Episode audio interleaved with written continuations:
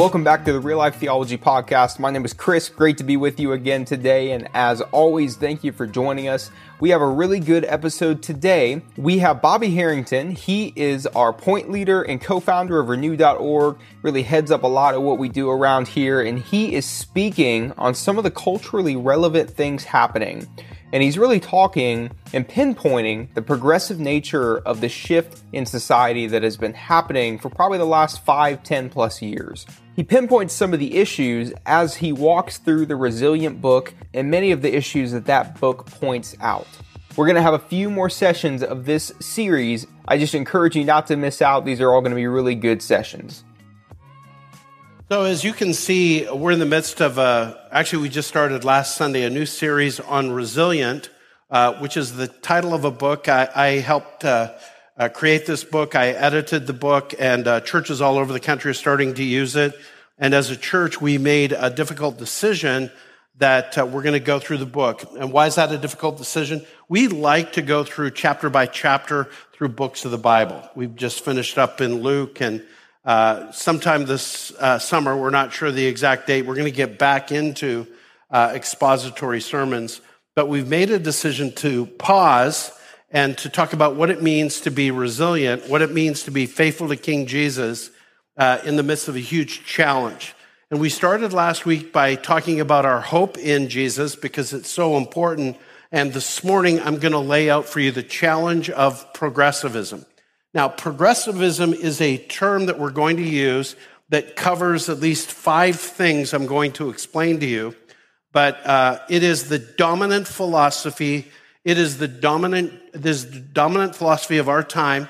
It is the dominant challenge to what we believe. It is the dominant challenge to how we live our lives. It is the dominant challenge to the morality that God calls us to live today. And it's capturing not only um, people who are not followers of Jesus, but people who are followers of Jesus. And we want to be resilient and stand firm and trust the Lord Jesus Christ for what he reveals in his inspired word. Um, I want to say this to you as I'm beginning. I wrestled big time uh, with recommending to the elders that we embark on this study. In fact, in a few weeks, I'm going to explain some things that happened as I was praying through it, but uh, just had a hard time because we've got to do this. But some people, even those of you who hear my voices now, you're going to have a hard time with it. And uh, I'm sorry that you're going to have a hard time with it if it's anything in me and how I come across, because I, I don't want, I don't want to be the stumbling block. I don't want to be the cause. But what I do want you to know is that there are things that we need to hear and think through because uh, the times have changed. The world in which we live, the world in which our children and grandchildren live, is very different than it has been in the past. And uh, not only did I have difficulty with the series, but if I'm being transparent, to, to kick this section off, defining progressivism and diving right into the deep end, that was also very difficult. This is the 10th version of the sermon, just so you know. Uh, many, many, many, different versions getting to here. And uh, again, I just want to ask you to uh, reflect upon and do me the kindness of saying, is what Bobby is saying true? Not, I don't like the way he said it, or uh, that doesn't seem fair. I just, I just want to ask you to ask the truth question. In fact, uh, here's what, what I want to say as we begin kind of bridging from last week to this week. And that is that I believe we've got to be tough minded, but grounded in the hope of Jesus. And uh, it's the tough mindedness I'm going to emphasize this morning. I like to preach sermons where I can give you practical how to's and walk away and you know what you're going to do. Okay, I like to do that. But every once in a while, we got to go deep and we got to we got to go down into the weeds and we got to say what's right and what's true and what's being said and how do we as Christians think about that. Now, when we do that, we're going to face some challenges right now uh, that are really significant. And I just want to say, in the midst of challenges, that Jesus Christ has overcome the world. Don't be, don't be distraught by challenges. You know, there was a time, if you go back, say, 40 or 50 years ago, where we as Christians had a home court advantage. And that was nice. It was nice for our kids. It was nice for many things that, and that's changed And unless God does a revival and changes the nation and goes back through all the institutions of society, this is the world in which we and our children and grandchildren are going to live. But it's a world in which we can be hopeful. And there's four reasons for hope that we talked about last week, just to remind you of them. The first is we stand in what's true. Like, like the truth of life, the truth of Jesus, the truth of history, spiritual truth, the truth of God. Secondly, we, we have heaven as our home. Our eyes, like Jesus' eyes, should be fixed on God's eternal promises because life passes fast, friends, and life is fragile. And the most secure thing are the things of God in eternity. And scripture throughout teaches us to fix our eyes on the fulfillment of God's promises in eternity. And I can't wait. Thirdly, our identity if we're in Christ, we have a different identity. We don't look at, at people as black and white, male, female, uh, heterosexual, homosexual. All those categories are secondary to, the, the to, to two categories who's made in the image of God and who's been recreated in the image of Jesus. And if you're in Christ, your identity has been changed. And being in Christ means that we are forgiven, we're saints, we're heaven bound, we have a new identity. We're literally, in the words of Ephesians, raised up in the heavenly realms with Christ, and that's who we are. And number four, our hope is grounded in God's care of us in this life. In the words uh, of Psalm 23, verse 6, surely goodness and love will pursue us all the days of our lives, and we will dwell in the house of the Lord forever. So we expect and we live in constant awareness that God's goodness is with us even as we face big challenges. Sound good, everybody? Now, we're going to be tough minded but grounded in hope, and I want to tell you why I want to do that. There was a book written several years ago called The Scandal of the Evangelical Mind.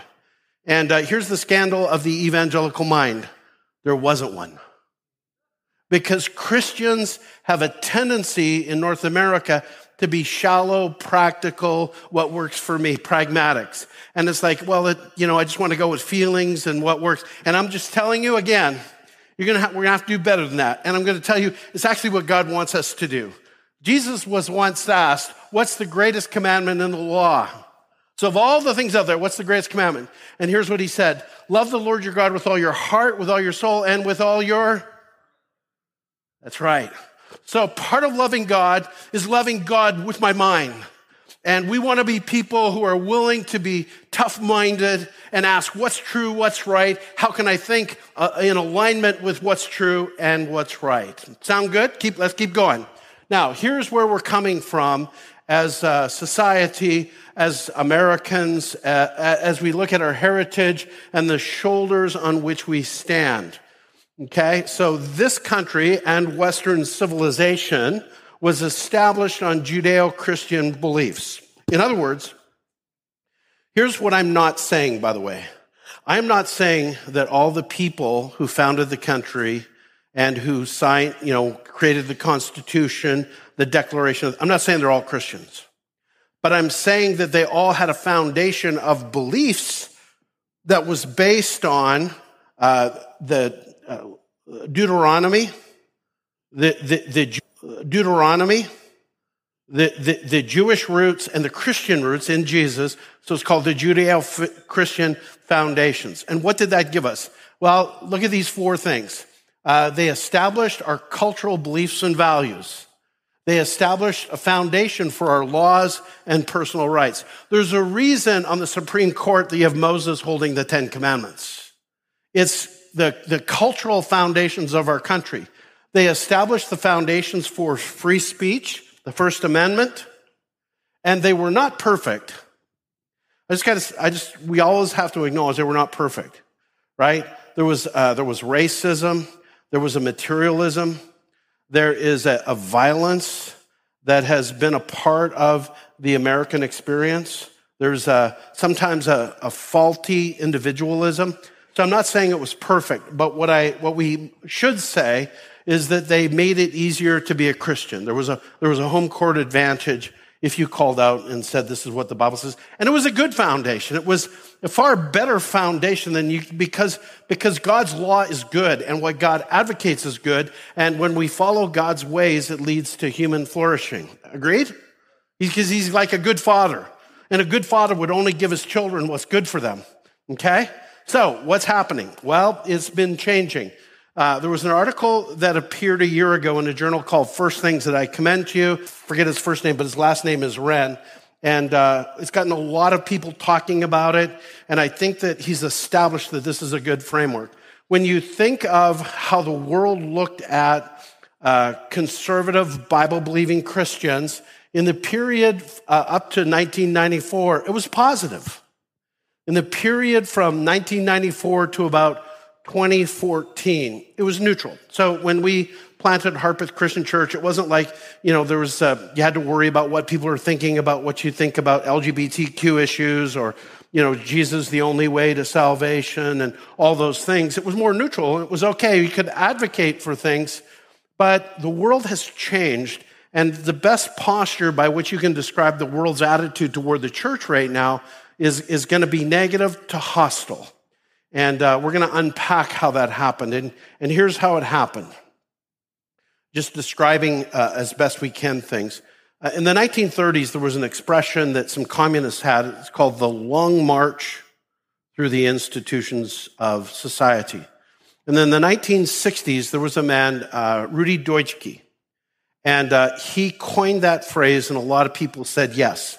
So what had happened is in the 1960s, in the United States, there were radicals that wanted the country to go more socialistic and communist. Now, it was happening in Italy before that and in other places. Um, it's, it's happening still in places, for example, in South America around the world today. But they came up with this expression we can't win over the American population by armed conflict. Instead, we're going to adopt a strategy called the long march through the institutions of society. And what we're going to do is we're going to try to win over people in academics. We're going to try to win them over in the universities. We're going to try to present these views and advocate for these views in, in those places. And by the way, oftentimes they were places where Christians had vacated. So here's what happened. I actually uh, did this personal research four years ago. When you map out who was teaching at universities who were conservative, and I'm going to explain that in just a second here, versus those who are more progressive, there's been a big transition. I, at this point in the sermon, I want to tell you something just in case you're thinking it. I am not advocating for a political point of view. I'm not here to try to, just, to persuade you not to be a Democrat or not to be a Republican. I'm just telling you, I think it's irrelevant. I think that politics is downstream from culture, and where the culture goes, the politics follows. And I'm far more concerned about what's upstream in terms of what people believe. And I think if we want to win this country over for the ways of Jesus, we're going to have to go back through the institutions of society uh, and persuade everybody to surrender to King Jesus and his ways. And that's what a revival is. And I'm hoping and praying that happens. And if there's not a revival, then let's be that resilient, faithful remnant for King Jesus. Because Jesus, like, you know, what we want to do is we want to bow before the Lamb, not ride a donkey or an elephant, all right? So I'm genuinely not, I, I think that politics is too late. That the church and the way of Jesus is the priority. It always has been, but especially now for those that we care about and love. And so we as a church have to talk about these things. So when I say conservative, I'm talking about people who are advocating for more the foundations of American society and culture. The they, they, they would advocate for and uphold the Judeo Christian foundations. Well, how did that change? Well, in 1969, only one in four were conservative. By 1999, it was only one in 10 were conservative. And by 2019, it was approximately one in 17. What does that mean, Bobby? Here's what it means it means that if you send your kids to public institutions that are dominated by the values of a culture that no longer is based on the ways of Jesus, don't be surprised if they come back not thinking that way.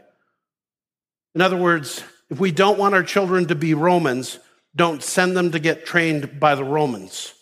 If we don't want our children to be secularists, Don't send them to be trained by the secularists. And furthermore, all of us who live in that world and have had many conversations with many people living in this world right now, we've got, we, you got one of two choices. You can capitulate and cave, or you can be resilient and faithful and live through the, the, the challenges. Now, what are the challenges? I'm just going to sum it up for you. In this statement of what a progressive is, it's a non Christian belief system that's dominating our institutions now. Started in the universities, it eventually took over the human resource departments. It's taken over mainstream media. It's taken over social media. Uh, spokespersons for it are people like Taylor Swift, who in her songs oftentimes uh, sings the anthems of progressivism. Uh, it's, it's everywhere you go and it touches everything that you've seen. And everybody working in secular places today tends to know what I'm talking about. Somebody came up to me after the first service, talked about that they work in this high profile position, but their boss is a transvestite doing X, Y, and Z. Uh, a friend of mine uh, called me and asked me to pray for him. He's uh, uh in a medical institution that I won't name. Uh, and he said, You know, me and the, the head guy that I report to, the CEO, we're both trying to follow Jesus, but we're getting so much pressure right now on this transgenderism stuff. I don't know if we can take it. And I've already decided if I lose my job, I lose my job. So when all of this stuff is going on, we owe it to ourselves to think clearly, to desire to honor King Jesus, to live in hope and in tough mindedness. So, what's a progressive? Someone who advocates for social equality through the lens of critical theory, which is basically communist ideals, and regularly pushes for more gains for feminism and LGBTQ plus rights. They're supportive of mere social programs directed by the state, more social programs directed by the state, and they'd like social justice movements to have more power. Here's what they want. They want to promote diversity, equity, and inclusion, uh, environmental, social, and governance. Now, when you read that, you're going to think, I'm for diversity. I, like, I, I think we all should be advocates for racial, uh, racial equality and proper treatment of all people. Uh, we should be aware of that. But when, I just want you to know that when they, when they talk about diversity, equity, and inclusion, they don't mean what you think. They, they mean a way of looking at all those issues that's an entirely different lens that I'll introduce you to in just a second. And then more broadly, the ESG score, which in a couple of weeks when we have Coin Credit Union here, we're going to talk a little bit more about. It's basically a way of discriminating against people who hold, hold to Christian values. And it's coming at us like a freight train in ways that are hard to imagine. So, uh, how's this impacting us? Uh, three weeks ago, the Wall Street Journal published an article which was an extensive study on what's happened to American commitments and beliefs. And here's what they found out that patriotism for the last, if you go back last 25 years, is, is uh, dropping like a rock. Commitment to religion is dropping like a rock. In fact, uh, we've talked before here about the tremendous drop off in the number of people who claim to be committed Christians. Even having children. Last year, for the first time in American history, more women uh, uh reached 30 years of age without children than with children. The number of children also born outside of wedlock right now is 40% for the first time uh, in U.S. history. And many people are just uh, despairing of even having children. How about community involvement and then, of course, uh, you know, a desire for financial gain? So back to this. What's happening then? That's the, the broad field in which we find ourselves. I'm going to take you through a couple of these five areas to help you to to make sense of what's happening. But before I do that, I'm just going to back up again and I'm going to ask us to look at what the Bible says about this. So the Apostle Paul is writing to the church in Rome, and uh, in Romans chapter 12, he's about to uh, emphasize uh, how we think about and interact with one another, especially in social settings. And so this is a key passage if, if you'd look at it with me. He says to everybody, do not conform to the pattern of this world. The world thinks one way, the world's living one way, but don't. As followers of King Jesus, don't do that. But be transformed by what? Be transformed by the renewing of our mind in the ways of God. And when we do that, then you'll be able to test and approve what God's will is, his good, pleasing, and perfect will. In other words, what's God's will about diversity, equity, and inclusion? What's God's will about LGBTQ plus issues? What's God's will about ESG scores and all these things I'm using for you? By the way, there was a high school in Indianapolis uh, in the last couple of months where every student was evaluated with an ESG score. And of course, every devout Christian got a bad score because it's the lens of all these sexual uh, issues in our culture. So, how do we handle this? Now, let me tell you how we used to handle it. And I was a part of this. And uh, I've changed. Here's how we used to handle it we used to want to build bridges with people. Uh, we would want people to come to church. We would want the sermons to be helpful for their lives and upbeat. And uh, we, we would, we would, we, Harpeth always dealt with the hard teachings, but we would oftentimes try to put them off to special classes and things like that. And uh, so, like a series like what we're doing right now, 10 years ago, we might not have done it. But, but times have changed. We're living in a different uh, period. So, let me uh, describe to you my biggest concern. There, there are uh, people who have been a part of Harpeth Christian Church. Uh, as JP pointed out last week, uh, if you were with us at the end of the teaching, who've been captured by the ways of the world and uh, you know are just just following this progressivism. My my biggest concern is not that people would become just totally secular progressives but that we would think we can accommodate progressivism. We would think that somehow we can be christians who uh, connect with and think like the world and yet take jesus with us so here's a definition of a progressive Christian for you.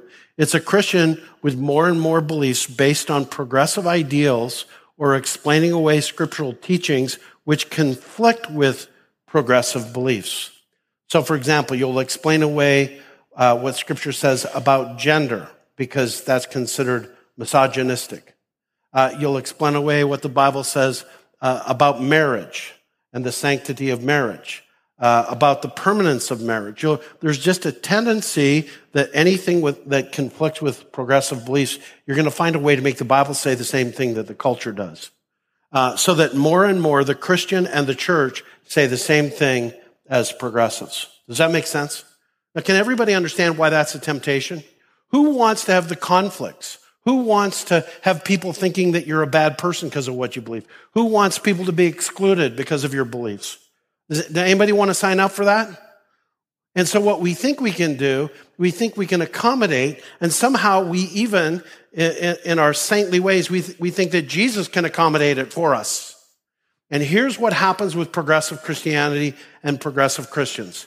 They think they're building an on-ramp to the faith where they're helping people because they massage the teachings of Jesus. They're building an on-ramp to make Jesus more palatable.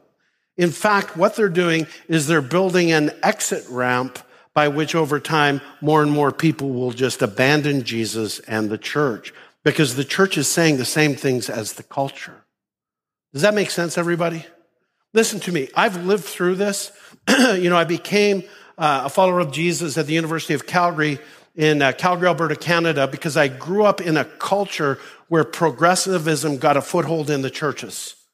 When David and Young and I have talked about uh, our antipathy toward progressivism, it comes as a visceral reaction. Me, growing up in Canada and seeing how they totally undermined and destroyed the churches when the churches ended up starting to compromise and then the churches all collapsed because people say, well, I don't need the church. The church is saying the same thing as the culture.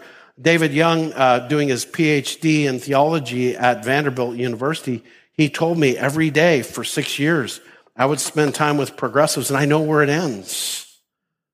And it's not good for the people of God. Real quickly, let's look at this passage. Second Corinthians chapter 10, the Apostle Paul describes it as spiritual warfare. Uh, in, in a couple of weeks, we're going to talk about spiritual warfare in depth. We're going to do a, a deep dive in how this is really giving the demons and Satan a ground in our culture and in our country that they did not have before. And you may say to yourself, well, how do I know what spiritual warfare is? Let me tell you that the telltale sign of spiritual warfare is how we think. It's how we think and believe because Satan has come to rob, kill, and destroy. And he wants you to think things that are not true and they're not good for you, that will lead to your destruction, that will lead to killing what's good, uh, and, and it won't be good. And so the apostle Paul describes spiritual warfare as engaging in the battle for the mind. Here's how he describes it. Though we live in the world, we do not wage war as the world does. It's not a matter of guns and tanks or, in his case, spears and shields and, and uh, Roman warriors. The weapons we fight with are not the weapons of the world. On the contrary, our weapons, he's going to say, our weapons are the way that we think, and it's the truth in Jesus. That's a weapon. It's a weapon to help people escape from demonic footholds. So the weapons that we fight with, uh, uh, we have, have a divine power to demolish strongholds. We demolish arguments and every pretension that sets itself up against the knowledge of God. So a pretension is, uh, it's, it's something that you're thinking and you're maybe prideful about that's totally contrary to what God says. We demolish arguments and every pretension that sets itself up against the knowledge of God. And we do what?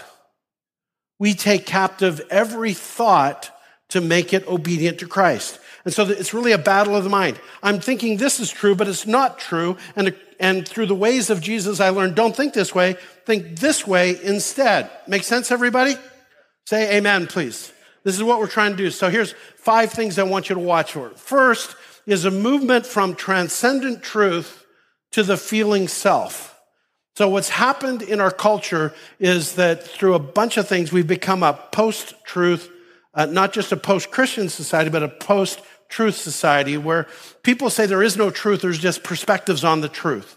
And that, you know, your opinions, you're trying to dominate me with your opinions, but my opinions are just as valid. Everybody's opinions on everything is just as valid. Everybody's got a bias. Everybody's got a perspective. Now, what that leads to then is, well, if there is no truth, then I just want to do what I feel like doing. Some people call it the rise of the modern self. And what is the modern self? The modern self is somebody who just feels things, and whatever they feel, that's what they want to do. Now, I want to show you a clip that's funny. We got to admit this is funny, but it's tragic because it's describing the change that last year Gallup pointed out in Gen, Gen Z. So that would be those who are 18 to 27 years of age and how their feelings are causing a total sexual revolution. Watch this. LGBT population of America seems to be roughly doubling every generation. According to a recent Gallup poll, less than 1% of Americans born before 1946, that's Joe Biden's generation, identify that way. 2.6% of boomers do, 4.2% of Gen X, 10.5% of millennials, and 20.8% of Gen Z. Which means if we follow this trajectory, we will all be gay in 2054. Now, I do think you have to laugh, and then we need to probably cry. We're becoming Sodom and Gomorrah. And it's a world where feelings, hey, I'm a biological man, but I feel like I'm a woman.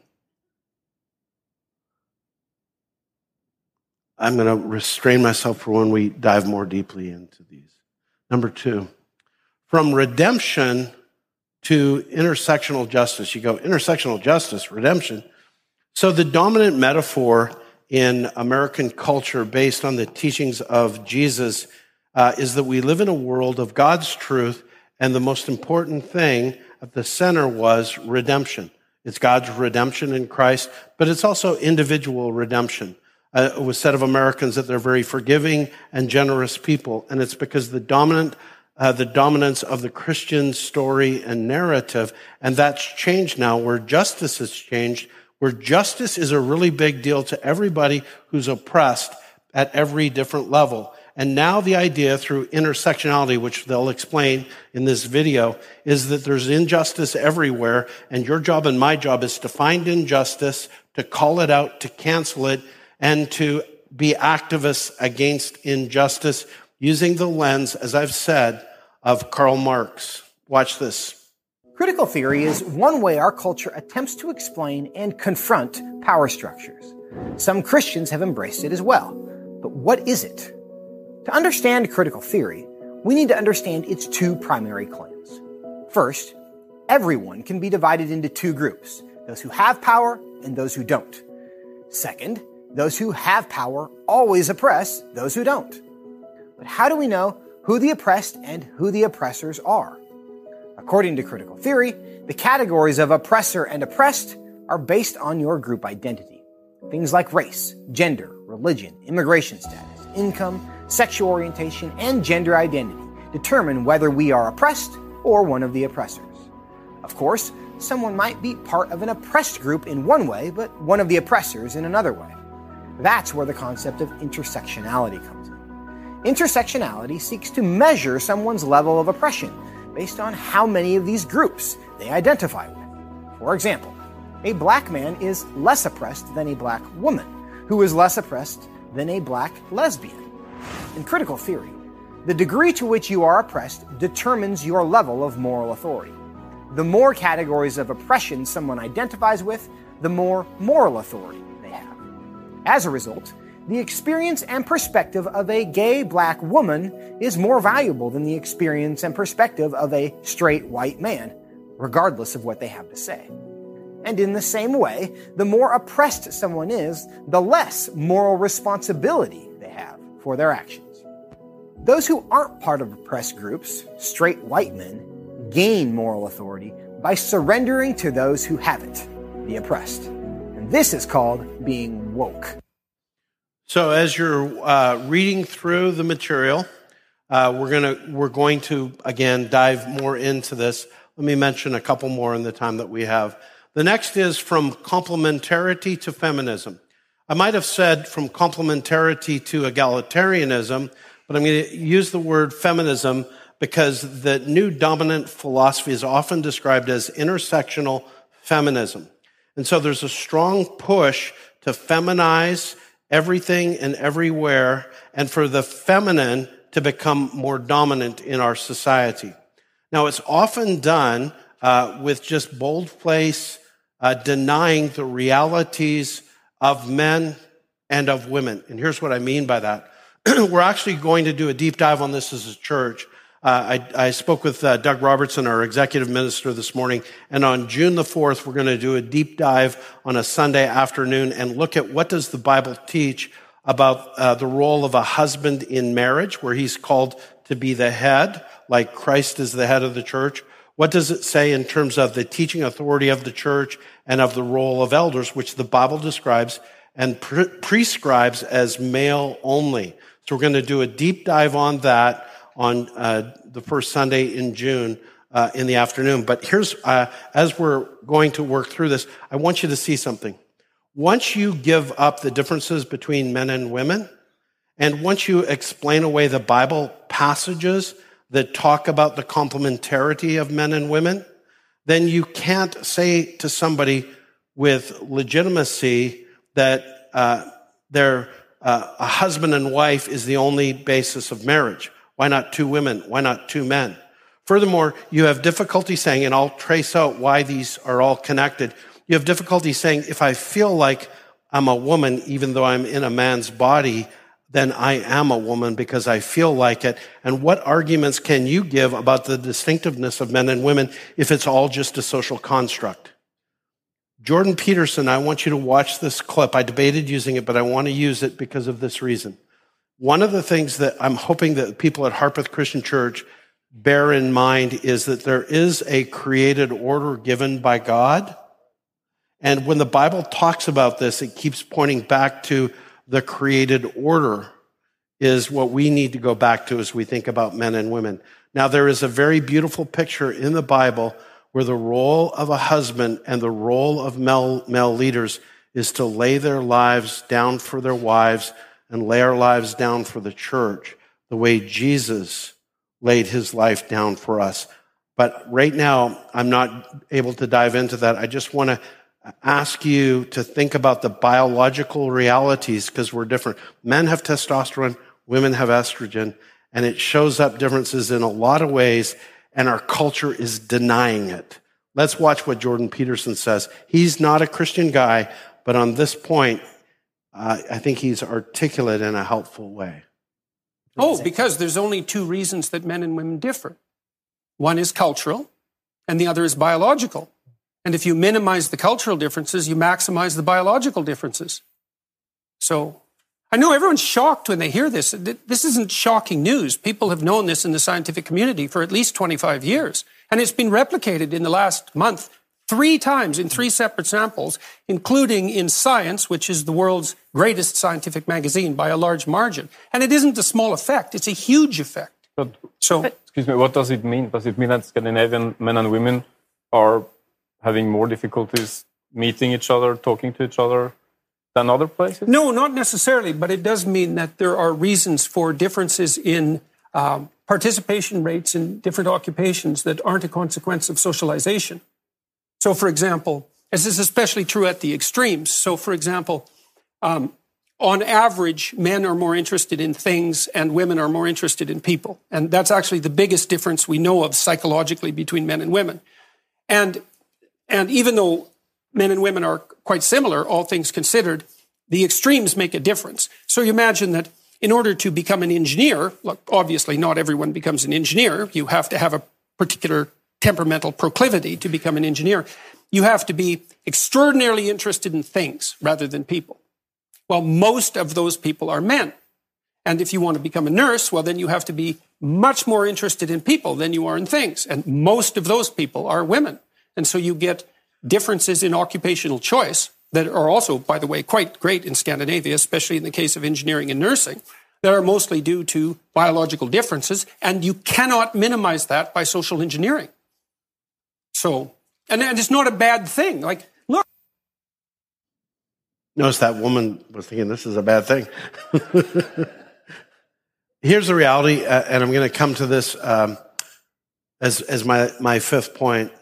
There are narratives that are being pushed with religious zeal, and one of them is this egalitarian feministic thing that denies the reality that men and women are different and there's a complementarity created by God that when we are in step with the complementarity that God created, we will have human flourishing at its highest level. So hold on to your seat. We're going to get to that. Number four. From eternal happiness.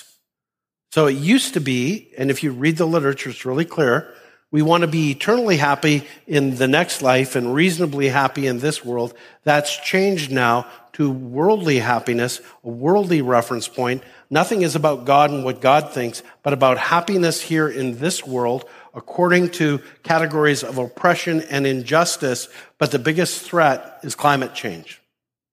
Instead of the biggest threat being that people would be lost without salvation in Jesus and go and face their maker and be punished for their sins, the biggest threat is no longer that in cultural discourse and thought. Now it's become what is climate change going to do? And uh, I hope to jump into the whole climate change conversation in one of our uh, Sunday afternoon specials as well, because it's so important that we think clearly about this. And then lastly, from pursuing the truth to pursuing the narrative like it is a religion. From pursuing the truth, like what's right, to pursuing the narrative. So, for example, if pursuing the truth is what really makes a male and a female, is it an XY chromosome and an X chromosome? What is it? The truth doesn't matter, the narrative does. And if the narrative is you can be whatever you want to be and feel however you want to feel, then that narrative becomes more important. Are you picking up what I'm saying, folks? Let me tell you what Alexander Solzhenitsyn, who was a Russian dissident, lived under communism, and he was asked one day, what is the most important thing people can do to overcome communist thinking and Marxist thinking that was destroying that society. And he said, just do one thing live not by lies, live by truth, not by narratives. So, uh, summing up, how are you doing on the tough minded part? I hope you're going to be tough minded.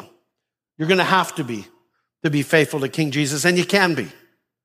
Because the hope that we have is so worth it uh, or just remind you again. Why? Because it's true. Number one, it's true.